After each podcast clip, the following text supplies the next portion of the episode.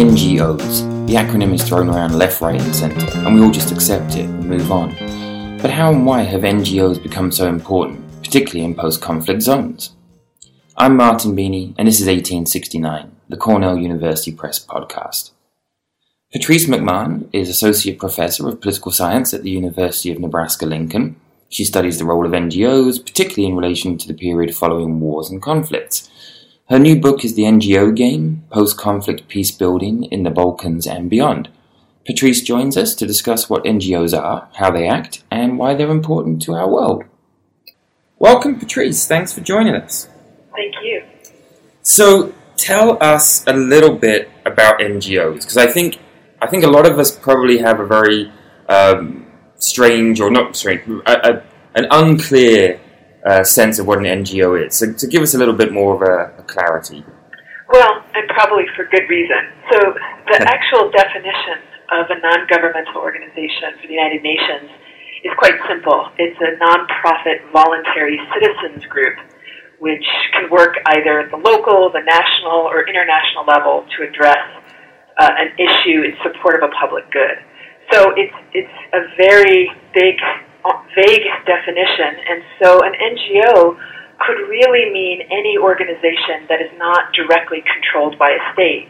So I think the confusion is um, or lies in the fact that an NGO could be anything from CARE International to the Islamic relief organizations to a local women's group um, or even um, a human rights organization. So it's a really heterogeneous group of different kinds of actors that are really all kind of bound together by the fact that they're not directly controlled by a state, but they can receive funding from states. So it's a really diverse group of actors that address a variety of issues human rights issues, environmental issues, advocacy, humanitarian work, the environment.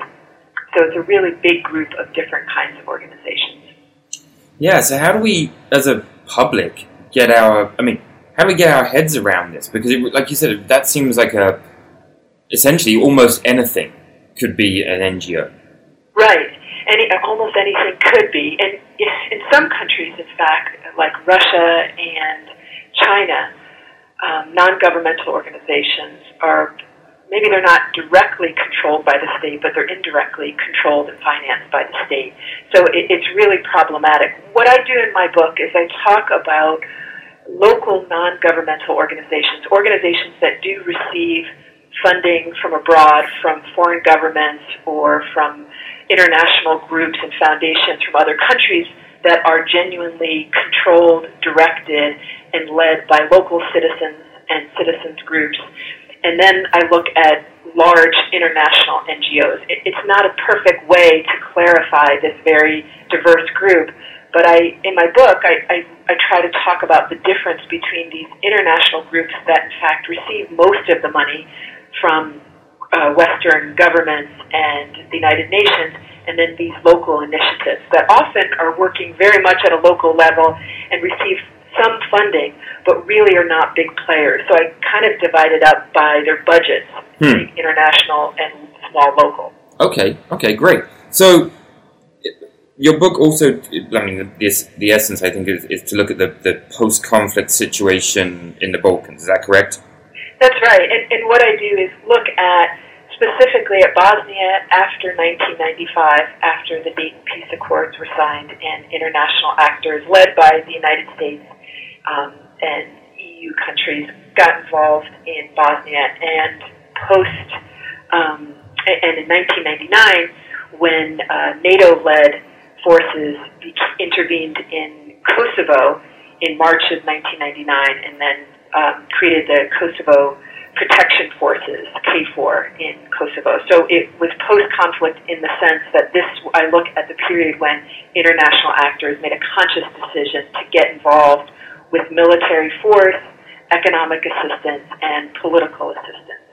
So, so this is going to sound sort of somewhat, um, oh, biased isn't the right word. Uh, you know, maybe just ignorance, I suppose. But I feel as though the the Balkan conflict uh, has sort of passed away from most people's radar now, just because maybe of time passing or whatever it is. So is that why NGOs get involved? You know, that's too simple, I realize, but is that part of the reason that you know it sort of disappears from the media and the public conscience, but there are groups that still need to or want to be involved as a result, in a way? Well, actually, um, NGOs were involved in the Balkan in the Balkans right well during when the conflict was going on. This what I talk about in my book is what happened in the 1990s not only in the United States, but in Western European countries and really throughout the world, there was this explosion of non-state actors and this real growth of non-governmental organizations.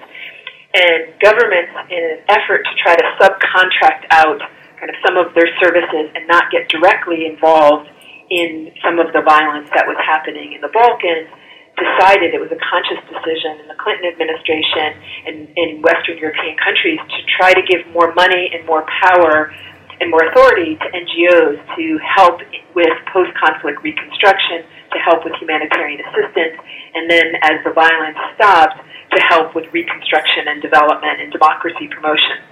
So NGOs were involved when the conflict was ongoing um, in the humanitarian capacity, and then when the violence ended, NGOs, and, and I'm not just hundreds, thousands of NGOs were um, kind of landed in the Balkans or created in the Balkans to try to promote reconstruction and development. And, and that was in a, uh, in a way so that governments didn't directly have to do it themselves. So they've been involved since the mid 1990s in the Balkans, and to, to some extent still today, um, although because there's been lots of other conflicts and crises in other parts of the world, there is this kind of shift where NGOs go from one crisis to another mm-hmm. crisis. So um, as things started to wind down and money started to dry up in the Balkans, um, some of the very same NGOs gravitated, gravitated toward Afghanistan and then to Iraq and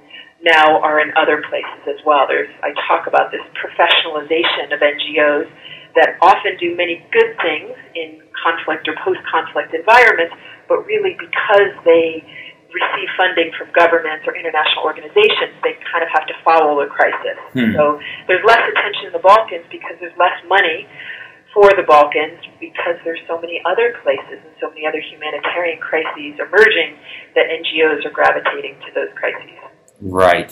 So was the Balkans uh, both the, the actual conflict and then the immediate aftermath, sort of the is it fair to say in a way that, that was the sort of the genesis of the modern NGO phenomenon? Actually, that's almost exactly what one author describes it as the heyday for NGOs, hmm. because there was a lot of there was a period in the 1990s where the United States wasn't sure how it wanted to use its power. Uh, it also wanted to focus on other kind of domestic issues, but there were these emerging crises that were happening, and there was a greater ability, a greater ease for citizens organizations to be able to connect. So this associational, what we call the associational revolution, and this growth of non-state, non-governmental organizations really started happening at the end of the 1980s. So as these crises started to evolve, it was easier for groups, say, in Bosnia, to reach out to foundations in the United States or to international organizations and say, we're doing these things in our community, can you provide us with funding? So a, a lot of things were happening at the same time in the 1990s that facilitated this growth of NGOs. So, it, I mean, part of it, it sounds though, as though a part of it was that uh, national state governments were becoming less um, interventionalist and in themselves, and th- therefore there was sort of a vacuum for this kind of thing, and therefore NGOs popped up. Is that am I getting that right?